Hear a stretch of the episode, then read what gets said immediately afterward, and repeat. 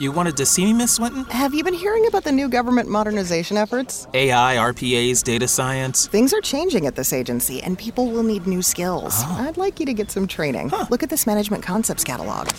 Wow, over 275 courses. That's right, in local classrooms or instructor led online classes. We still have budget in this fiscal year, so sign up online. Advance your career with courses from Management Concepts. Get a catalog at managementconcepts.com or call 833 578 8466. Want to create a breakthrough gene therapy? Pioneer aerospace excellence? Start a global hospitality brand? Be next to do it in Montgomery County, Maryland. Visit bnext.thinkmoco.com to see how our top talent, diversity, and location will help you be the next company to change the world.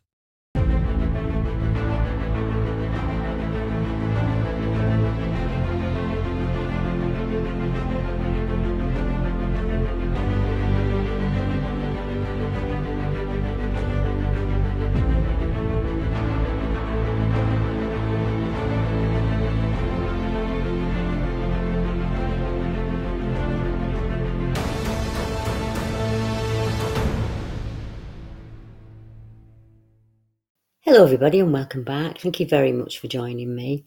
My name is Deborah Hatswell, and you're listening to BBR Investigations. As the clocks chime and the world turns, we head for another year around the sun. So, I wanted to bring you some of the cases that came into BBR that have been worked on by cryptid and paranormal investigators throughout 2021 and 2022. Our first case takes us to Kent and an investigation team that I came across when I was contacted by one of them after I released a report that took place close to the River Medway. Many of you will know that Derek's report.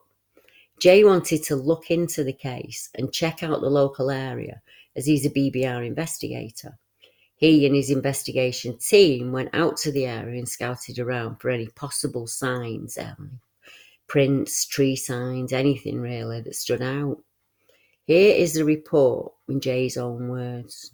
Jay said, When I was out in the field investigating a case close to the River Medway, both myself and my research partner heard some strange vocals that I struggled to identify. I felt like I heard the sounds first from across the valley, about a mile or so away.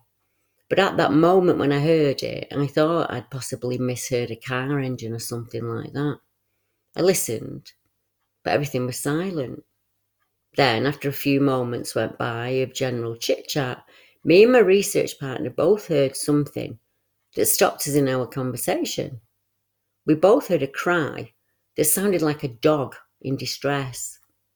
The dog sounded like it was being extremely aggressive, and you could hear it over the valley. In the same part of the valley, I thought I'd heard something moments earlier.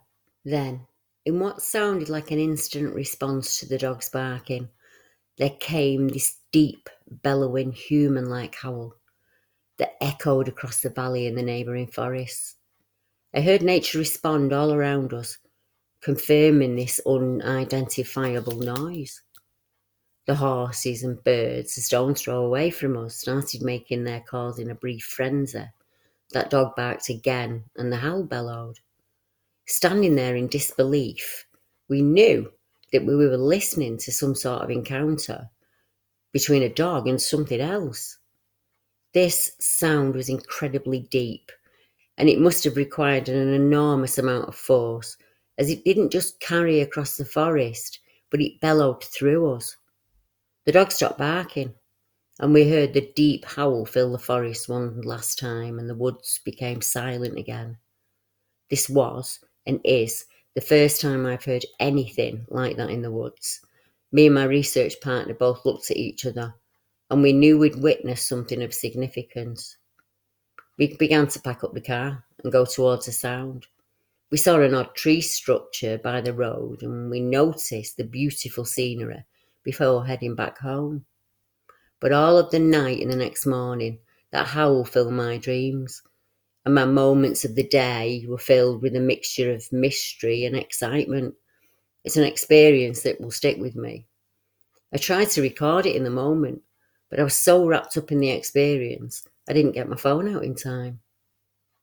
We spoke to a couple who lived down the road from where we heard the howls, and the lady mentioned howling that she couldn't identify.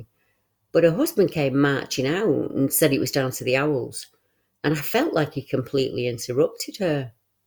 Her energy was open to explore, but as he closed down the conversation, it felt instinctively like a red flag. That was a crazy experience, and it was after this I knew that it was time to start searching for more answers. The search has taken me from southern England up to Wales, and on a recent investigation in the Screaming Woods of Pluckley, I was with two other investigators, and things became very strange. Jay went on to explain. During an investigation at Pluckley Woods, I was out with other investigators, and all three of us had a really strange experience. Even to this day, I feel like my mind wants to blank out what I saw. The fact that I was with two close friends makes it that much harder to forget because we all saw it. After a few weeks of researching a new location to go looking, we decided to go to the Screaming Woods of Pluckley. We left about 5am, got there just after 6. We geared up, made our way through the forest. We picked up signs and followed a deer into the more remote parts of the forest, where we had encountered what we believed to be a potential tree structure. We also found footprints in and around this structure, and they were the same size as my friend's size 13 boots. We checked, and there were no dog tracks around. We were off the main path, hidden away in the thick brush, which made me feel like the prints were unlikely to be human. After our morning of discovery, we decided to move on and see what else we could find. We discussed keeping our energy open to not only potential local Bigfoot populations, but also anything else that wished to interact with us.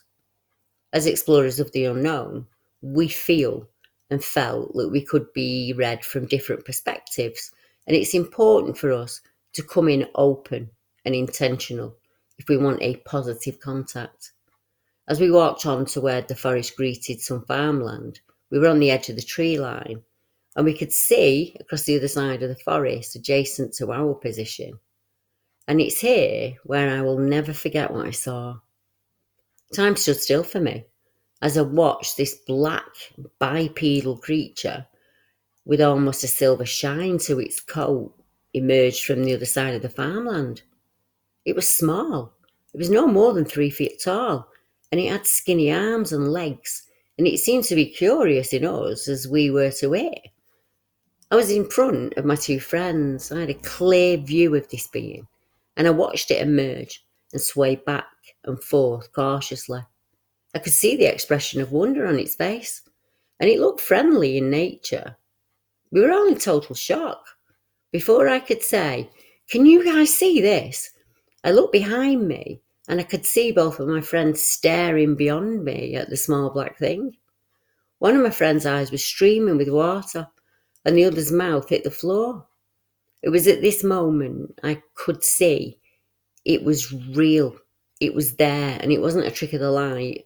It wasn't a projection of thought, but a being we were all experiencing at exactly the same time, in total silence. Later, after this had happened and we had time to talk and think, we went back and forth between ourselves as to what we believed it to be. We have no idea to this day what it was, but we all know one thing is certain, and that is that we saw it. We saw it in the light of day.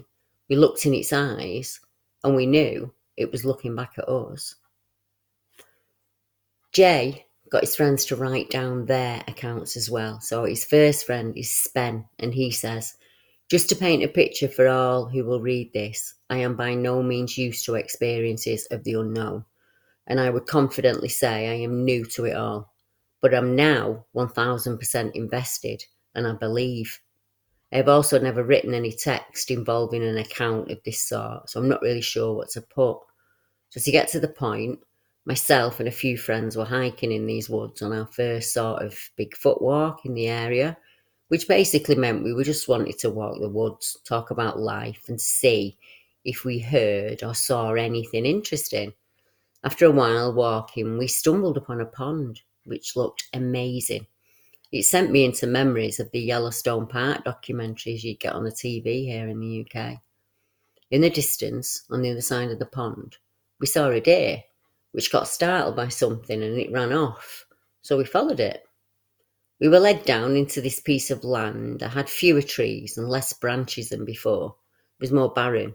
It looked like something or someone walked through there pretty often.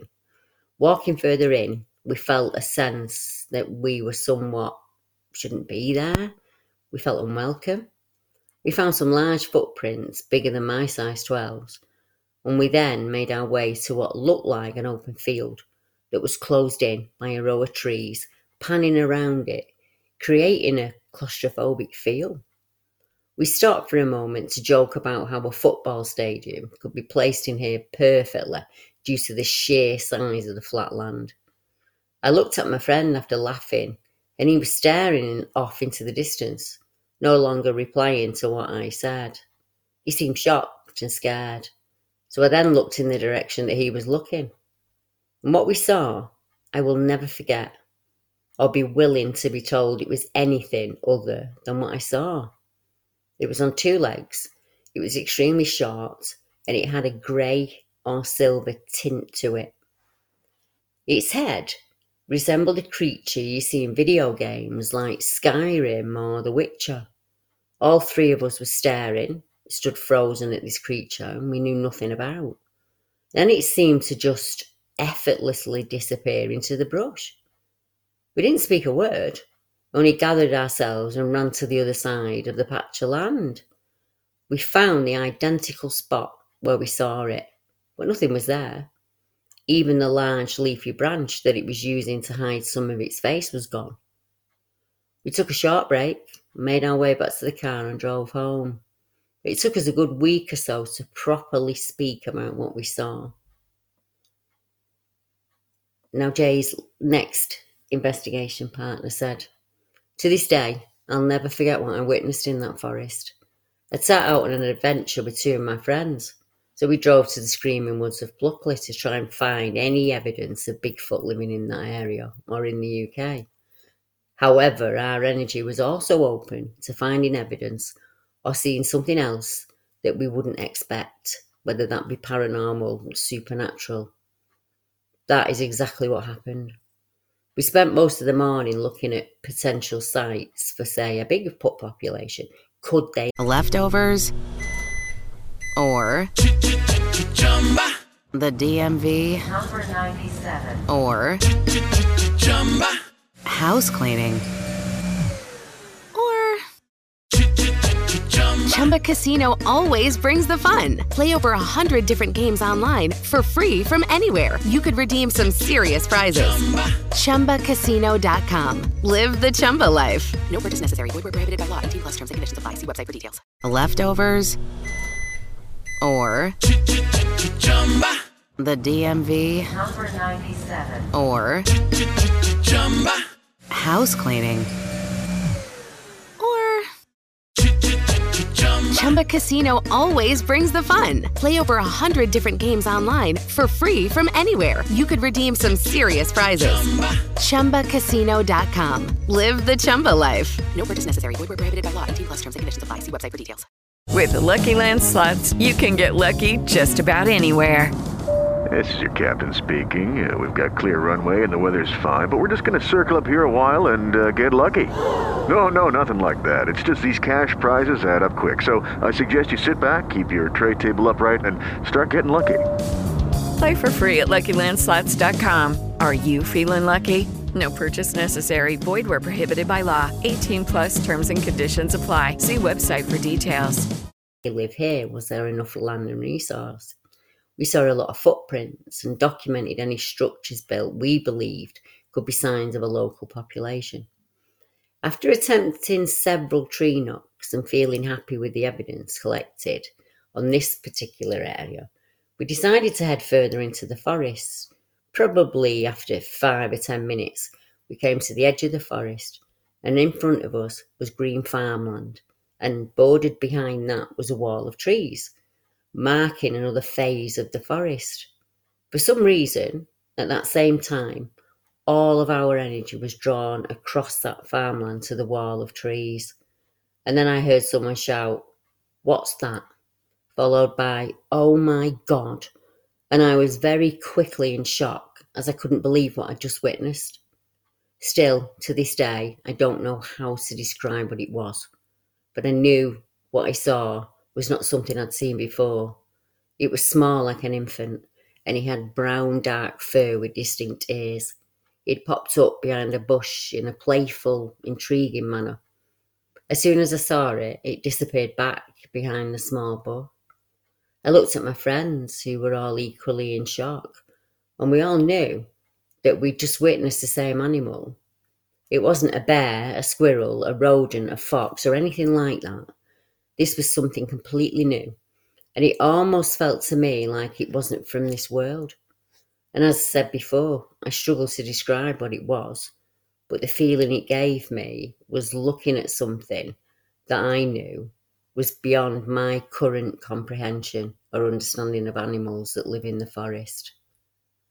The guys have still not found an answer as to what they saw that day, or if the howling was heard by any local people.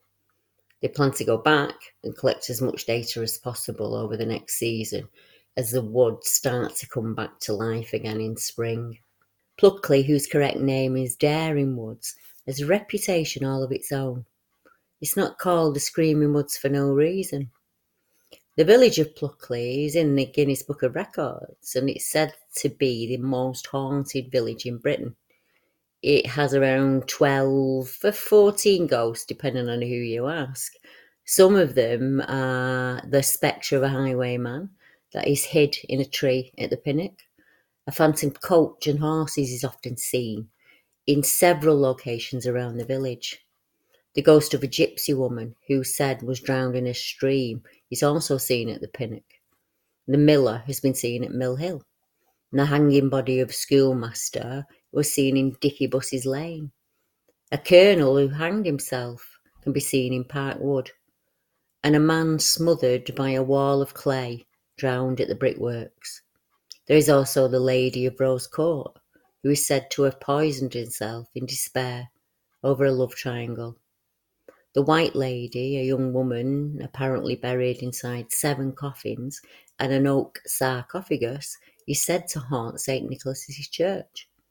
And then we have the Red Lady, a member of the Dering family, who it said haunts the churchyard of St. Nicholas's Church also and she's seen with a small white dog that can also be seen in the area. As I say, Dering Woods is a well known place. It was even mentioned in the Domesday Book, stating that whilst the village of Pluckley was growing, residents were moving closer to the forest. Until the 14th century, the area's population was then decimated by the Black Death. However, the most terrifying stories about this woodland are not the historical ones, more the modern ones, and they don't involve ghosts, but disturbingly unexplained deaths, murders, and disappearances that allegedly occurred here during the latter half of the 20th century. Pluckley has a report that is astounding, and it smacks of a cover up. Do you remember the recent story from the US where a family was found dead after a hike and the authorities could find no reason for that death. That case was discussed worldwide on every media outlet. Yet a similar case here in England, where 20 people were found dead in unusual circumstances, was filed away in a drawer and never shown the light again. I was astounded when I heard the next story, and a dog walker discovered the bodies of over 20 people lying in piles amongst the leaf litter on All Hallows Eve in 1948. The 20 people were from a nearby community on Maltman's Hill, and they were in the woods. The group included 11 children. Strange lights were seen coming from the forest that evening, and it was the next morning, the 1st of November, when their dead bodies were discovered piled up amongst the trees. Post mortem examinations found no cause for the deaths, Police were heavily criticised when investigations stopped and the deaths were explained away as carbon monoxide poisoning. Although I am no scientist, I fail to understand how you can die from lack of oxygen in an open woodland setting amongst trees. In 1964, a private investigator by the name of Robert Collins conducted interviews with witnesses trying to uncover clues as to what happened on that fateful night. Unfortunately, the investigation that Robert Collins was carrying out came to an abrupt end when he was tragically killed in a mysterious car accident the following year. Fifty years later, on the 31st of August 1998, four students ventured into the woods after seeing strange spider webbed shaped lights that were also seen by some of the villagers. The students were never seen again, and the police abandoned the search after four weeks. The fact that the police closed this investigation so quickly and without any evidence of the cause of death from any autopsy reports really does raise a lot of questions. And it's understandable that some local residents started to believe that the authorities were trying to cover up what had happened, or were even somehow involved in it. Could it have been infrasound? Was that the cause of their death? This can be achieved by cryptids, technology on Earth and elsewhere, strange weaponry, big cats. I find it unusual that these cases are not more well published. In 2013, I was contacted by a man who'd had an experience the previous summer when he was in Pluckley Woods and he also heard wood knocks and howls just as Jay and the investigators had. And he contacted me and he said, It was summer when this happened, Deb, but the weather was foggy. I'd made the connection between the Screaming Woods of Pluckley and some possible Bigfoot activity after a number of strange finds. And as far as I know, there hadn't been an investigation there with that focus in mind that I'm aware of. People normally go in there for paranormal reports. So I went there to try wood knocking and do some call sounding to provoke a response. I'd just scream and whoop. And from the wood knocking, I definitely got replies. At least two to three clear knocks back in answer. From the call sounding, I may have got a reply, but it could also have been another person just screaming back at me. I had my mother with me at the time, but I didn't hear anything. Mum heard grunting. But she said she heard it more the deeper we went into the forest. I've gone back twice, this time with cameras and recording equipment. The second time I got a wood knock again, but they were too far away, too faint to be really picked up clearly. The third time I went to Pluckley, I got absolutely nothing at all. Now, a local legend says that the screams and howls which emerged from the woodland belonged to those who became lost and died alone amongst the trees. Reports of strange dancing figures, growls, and howls are also reported at Pluckley, along with the screams. Many people report ghost lights and lights that move deeper through the trees, leaving them disoriented or completely turned around. Now, it would not surprise me in the least if someone listening tonight has experienced a time loss situation or an experience they struggle to explain in the woods and the surrounding areas. Our next case tonight was reported to me by a quarry worker. As many regular listeners will know, quarries and strange experiences seem to go hand in hand. Now, this report came into me on the 16th of December 2022, so very recently, and it was reported by a man who works at a local quarry. He said, I work at a quarry in Leicestershire. My name's Adam, and at work the other day, myself and a colleague had an odd experience during the morning. We got to check out one of the big pumps down one of the old dug holes, and when we got there, it was about 4 a.m.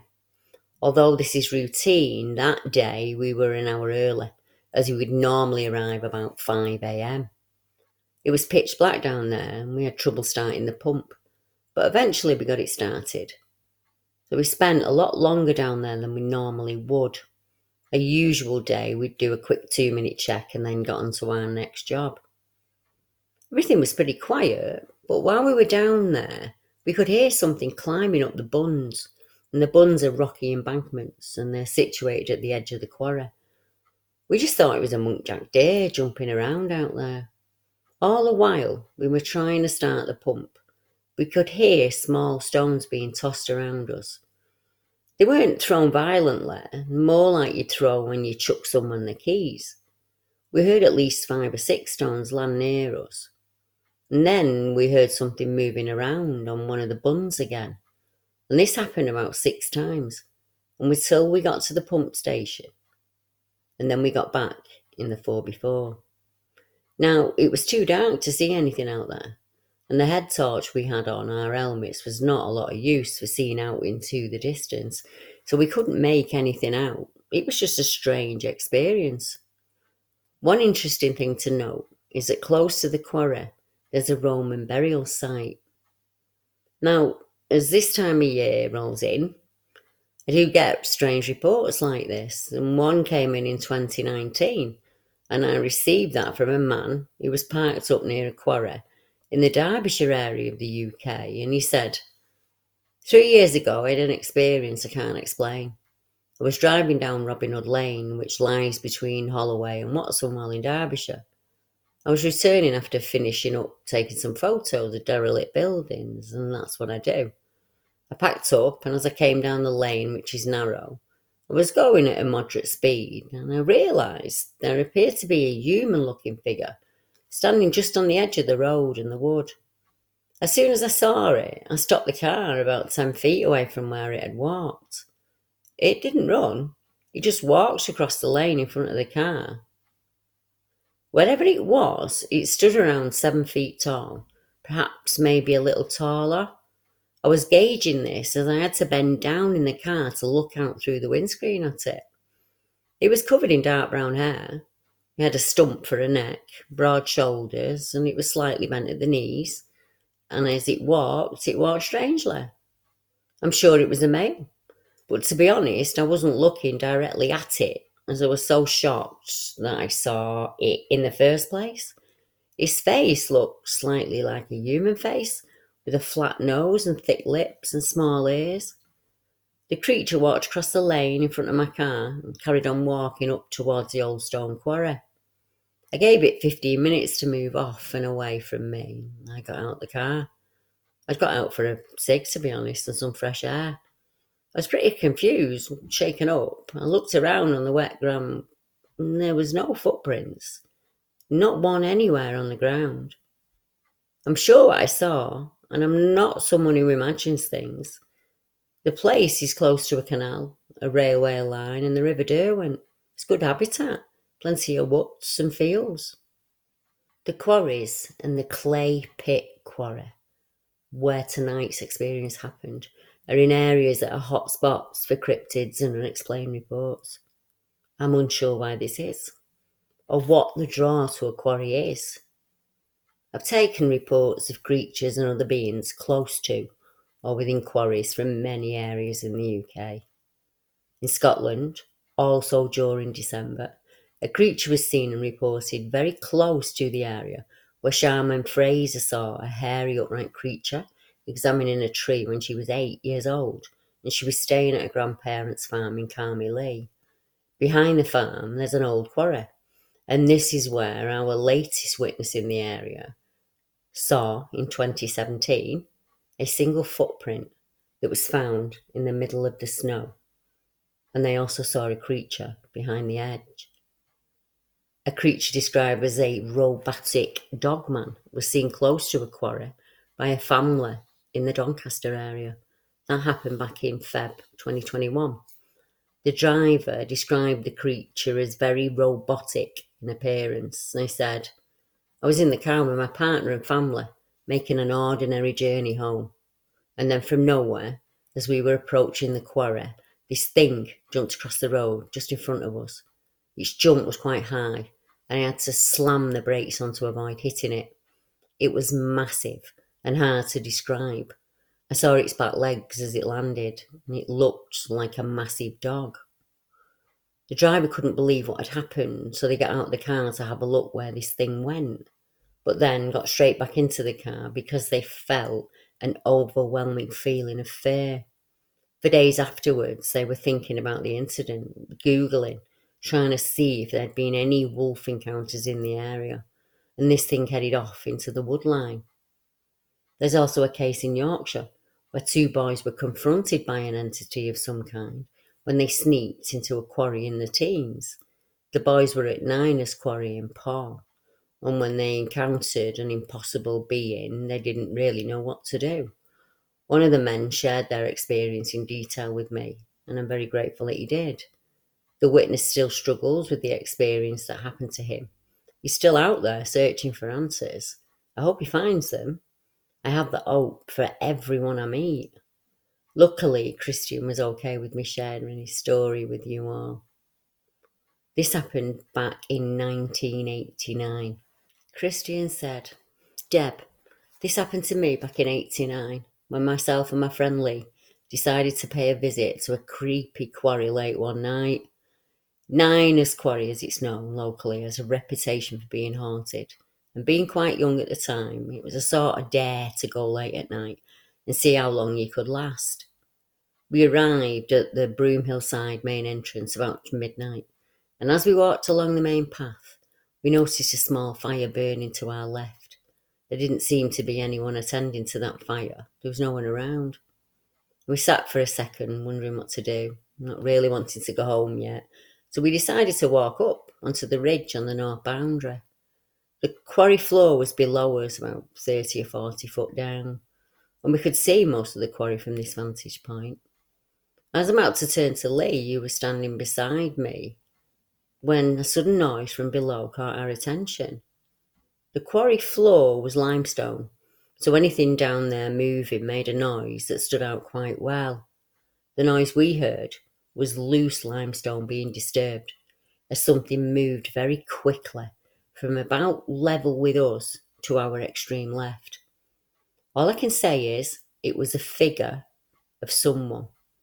I believe it had been hiding behind a large slab of rock out of our viewpoint, watching us arrive. It was mesmerizing to watch this thing.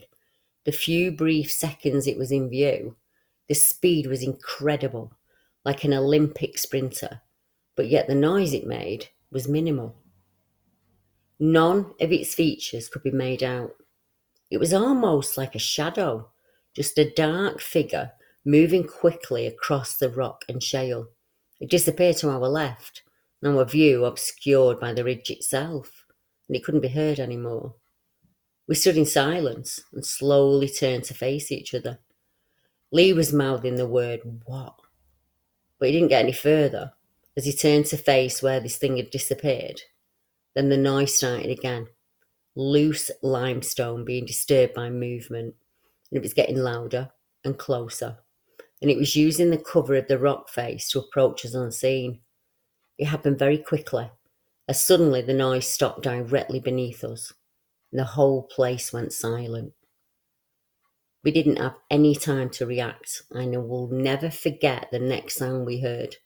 Below us was a grassy, steep, sloping bank, which gave way to a sheer limestone rock face about 30 foot high, and we could hear the sound of loose rocks falling to the ground. And we realised it was climbing up the rock face. And as we realised this together, the sound had already stopped and I remember we were both staring down at the point where the rock face joined the grassy bank. A figure was there, moving stealthily towards us through the grass. In an instant, it was like a spell had been broken. We both turned and we jumped about eight feet into the field below. We both hit the ground hard, and for a second, a horrible second, I thought my legs would buckle and I'd be left there alone. But somehow I managed to stay up, and then I was off running. I looked around while still in the field, but nothing was behind us. We ran most of the way through the Broomhill estate. What the hell was that? Christian added. We went back the next day during daylight and stared in disbelief at what it had climbed up. The rock face was really steep, about 30 foot high, covered in shale and this figure climbed it in about three seconds with ease. And then there was the way it moved. It was very fast and stealthy. In that respect, it was more like an animal. We didn't see it again that night, but further visits did give us another look at this thing. Days had gone past since our first encounter with it. We discussed it at great length, what it could have been. We decided to go back in the dark, but not so late at night this time, and we'd have something with us for protection. My gran, who is sadly no longer with us, used to live about half a mile from the quarry. Lee and I got ready at her house. We were going prepared this time. I had a BSA air rifle, which was underslung with a big 3D cell torch. Not exactly a 12 gauge, I know, but it felt good to have it as we climbed over my grand's garden wall and headed for the quarry once again. The night was still, and it was quiet as we walked across the fields. We arrived at the quarry about 9.30. We made our way back along the ridge, just dropping back occasionally into the field due to brambles blocking the path. We didn't go down into the quarry this time. We just observed from the relative safety of the ridge. Nothing could be seen on the quarry floor, and there was no noise either. We approached the area where we jumped down and we scanned below us.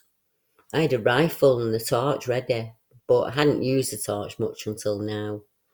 I reached for the on button, and as I did so, Lee patted me hard on the shoulder. There, he said in a loud whisper. I followed his pointing, and I could see something behind one of the large slabs of limestone. I could see it clearly, but I could only see part of it. It looked like the same thing, a dark figure with no features. It kind of had a mesmerizing effect when I watched it. It was terrifying, but at the same time fascinating. As I stared at the figure, I could see it appeared to be watching us, and its upper body was heaving, like it was out of breath or gasping for air, as if it had been running hard. Again, as if a spell was broken, I turned the torch on the beam was very bright and it lit up the area well. And as I swung that rifle around towards the figure, I remember thinking, right, this is it. We're going to see what it is. And as the beam drew near the figure, the torch cut out. I frantically pressed the on and off button to no avail. I banged the torch from my palm. This didn't work either. The torch was just dead, and I had specifically put new batteries in for this night. My fear was reaching boiling point. The figure was still there and could attack at any moment. I couldn't fire at something if I didn't know what it was, so I aimed at the rock it was behind.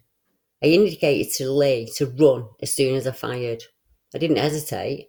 I just fired the warning shot. I didn't wait for any consequences. I heard the pellet hit the rock, and that was it. We were off across the field, sprinting to my grand's house. After a hundred yards or so, we glanced back behind us. There was nothing there. There was nothing we could see. Upon getting safely to the house, I double checked the torch and it came on. I flicked the switch on and off several times. It worked every time. What caused the malfunction? And was that figure the same one that we'd originally seen? This time it hadn't tried to approach us. Was this because it knew we had a weapon? In the coming weeks, we continued to visit the quarry, both during the day and at night.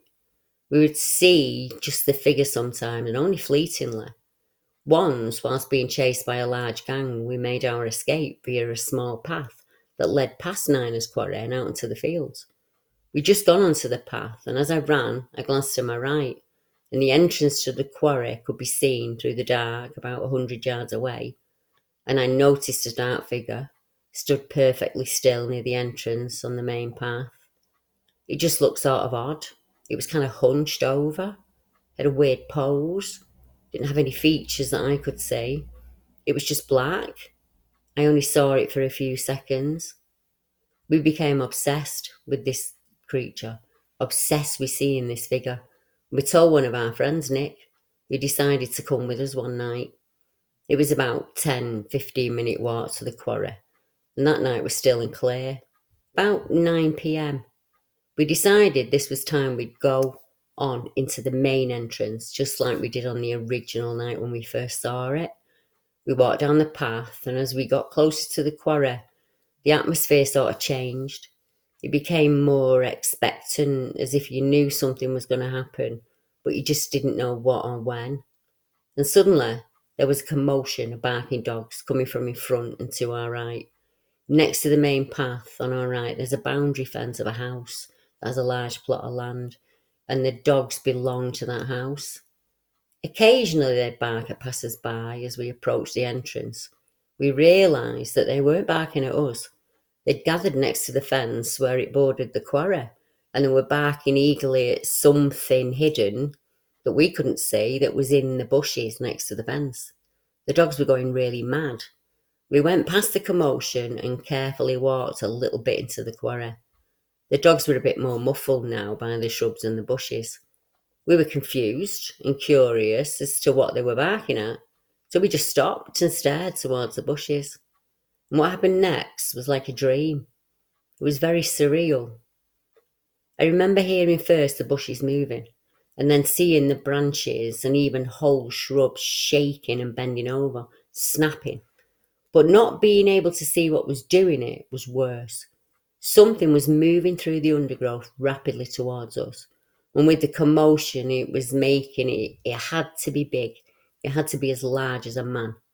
There was a barbed wire fence that bordered the bushes and separated that part of the quarry from the main path. As we all stood staring in a kind of fear and fascination, we were almost in a trance. As we stood there, the fence was hit by something, like someone had just run straight into it. You could hear the wire creaking and cracking under the strain, and then an instant later, it just stopped. Then I heard and felt something big and heavy dash past me very close. I didn't see anything, but I felt the ground at my feet shake as it went past. I spun around quickly to see nothing. There was nobody there. How could that be? We all stood in stunned silence, slowly coming to from our experience.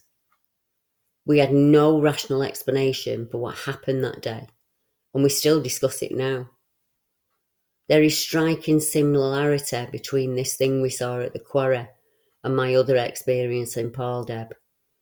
Back then, we would see a dark figure which was almost predator like. It was very agile and seemingly had a supernatural ability. But there is a distance of around 45 miles between Knottingley and Paull. And of course, this sighting took place 13 years earlier. I wondered, Deb, could the sightings possibly be connected? On both occasions, we had the same strong feeling that it was playing with us. It could have done something to harm us at any time. We were at its mercy, but it chose not to. Is this proof of some kind of empathy? I think the boys encountered an EME that night, an electromagnetic entity with the power to manipulate energy to its advantage. The torch didn't work because the entity blocked it. The bullet from the gun would cause it no harm, even if fired at point blank. As these entities can direct or block the bullet, sometimes even absorbing the bullets within themselves, they can manipulate their surroundings, how and when we see them, and even how they appear to us. They will mostly appear in a way that will create the reaction it wants, depending on its agenda. How many times have you heard of people hitting, throwing, or shooting at a being that terrifies them and it doesn't even make a dent? In the US and Canada, people open fire on cryptids and they have high powered rifles and they're not nowhere near enough, have enough power to take them down. Nothing affects them and avoiding them's pointless. They can track and find you by your very scent. I notice this figure at the quarry appears often when the boys are scared or have a hyped emotional reaction. On a night when the boys were chased by a gang of other kids, the figure appeared on the path. Was this an easy meal for it? You know, youths full of anger, fear, and angst, running almost to its table? Or was it watching over the boys in a protective manner? This was not the first time the boys had been scared witless. One night in the car in Paull, Yorkshire, they were approached by an invisible figure that made it almost up to the car. They could see its prints forming in the snow. For weeks prior, it had hinted at its presence and scared their dog a number of times, and it would watch them from the farm lane. I don't think distance or time frame comes into play in these cases. I think it's the individual themselves who are the draw, not the area. Moving between dimensions at will, it's impossible to pin down these entities, but we can recognize some of the habits. They come at times of loss, stress, or fear. They attach to a human host and they plague them for years, sometimes even decades. What is it about the individual that attracts the EME? Is it something in their bloodline, their genetic DNA? Is the electromagnetic entity picking victims from the time that they are born or even before they're conceived? If you heard the interview with Steve from Heath Hayes, who saw a strange being close to the canal, he also tried to use his torch to light it up, and the battery failed every time. Yet when he was at home, it was fine. It then followed him home from a visit to Cannock and also to the home of his daughter. When he was chatting with me, he explained about his son and his son's friends who were confronted by something violently shaking the trees and bushes, just like happened to Christian when they were younger. Those boys could hear it but not see it. I think this is another case where the activity runs down the generations. I know so many families like this. They are not as rare as society would have you believe. I don't have the answer to the questions that our witnesses ask, or a quick solution to change what's happening. It sounds very inept, but the only way to beat an entity like this is to take away what it desires. Take away why it wants you. If fear is how they're feeding on a host, then removing that fear is like removing food from a cupboard where a hungry mouse will visit. Mice rarely stay where there's no food. Presenting these entities with the opposite of what they require can shut them down and it can get end the attachment for good. It takes a lot of time, will, and effort to accomplish this, as beating the thing you fear is probably your hardest fight in life. Let's look at some of the patterns in tonight's cases. In each of our cases, the witnesses were male. They were stalked by something they could hear but not see. They were all young in the prime. I think Christian described the entity at Niners Quarry and Paull as predator like. It could be sensed, heard and felt, but not seen. The entity was around at times of fear, confusion, or stress. Something about these men attracted it for a reason only known to it. Each of our witnesses have also encountered other unexplained activity, other periods in their lives. These guys are experiences. Is that the pull? Is their energy different from your average human? Do they have abilities that are needed or wanted by these beings? There are many questions they have raised themselves, no doubt. Questions I've asked myself so many times. Don't get me wrong, in lots of cases, the experiences are also female. But that brings with it a whole host of other problems, fear levels, attack techniques, and questions. And I think that subject deserves a podcast of its own. As we go into 2023, you will no doubt have already realised that things have changed quickly over the last few years. Sightings of cryptid creatures and other beings are dramatically on the increase.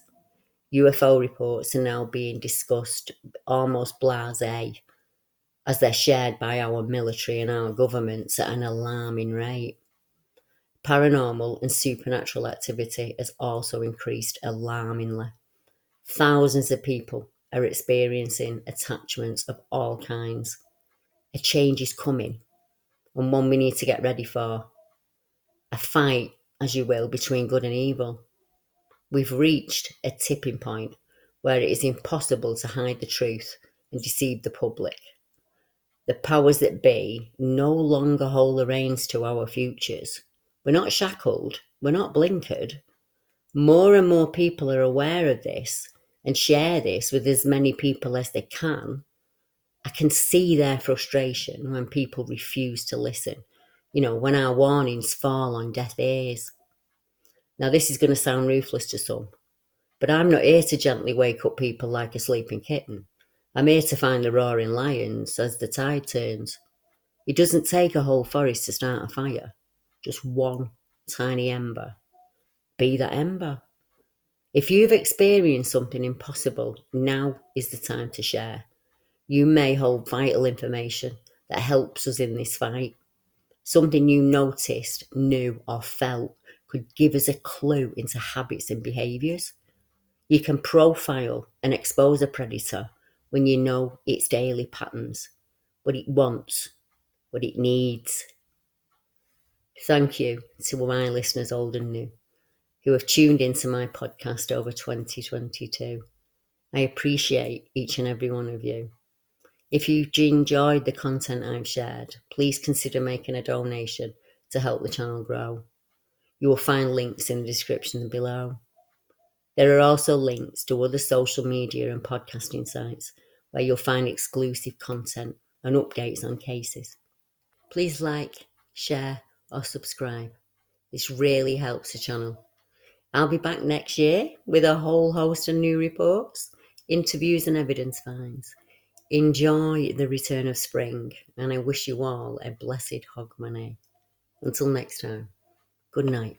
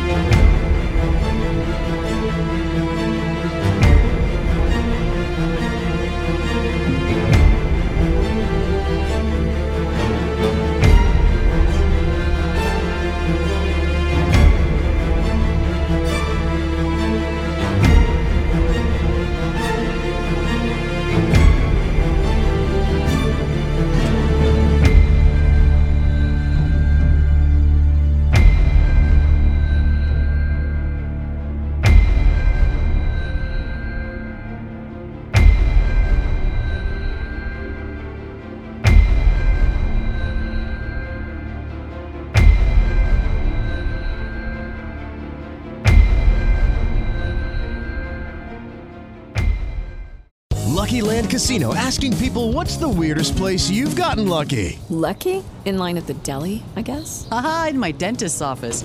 More than once, actually. Do I have to say? Yes, you do. In the car before my kids' PTA meeting. Really? Yes. Excuse me, what's the weirdest place you've gotten lucky? I never win and tell. Well, there you have it. You can get lucky anywhere playing at LuckyLandSlots.com. Play for free right now. Are you feeling lucky? No purchase necessary. Void where prohibited by law. 18 plus. Terms and conditions apply. See website for details.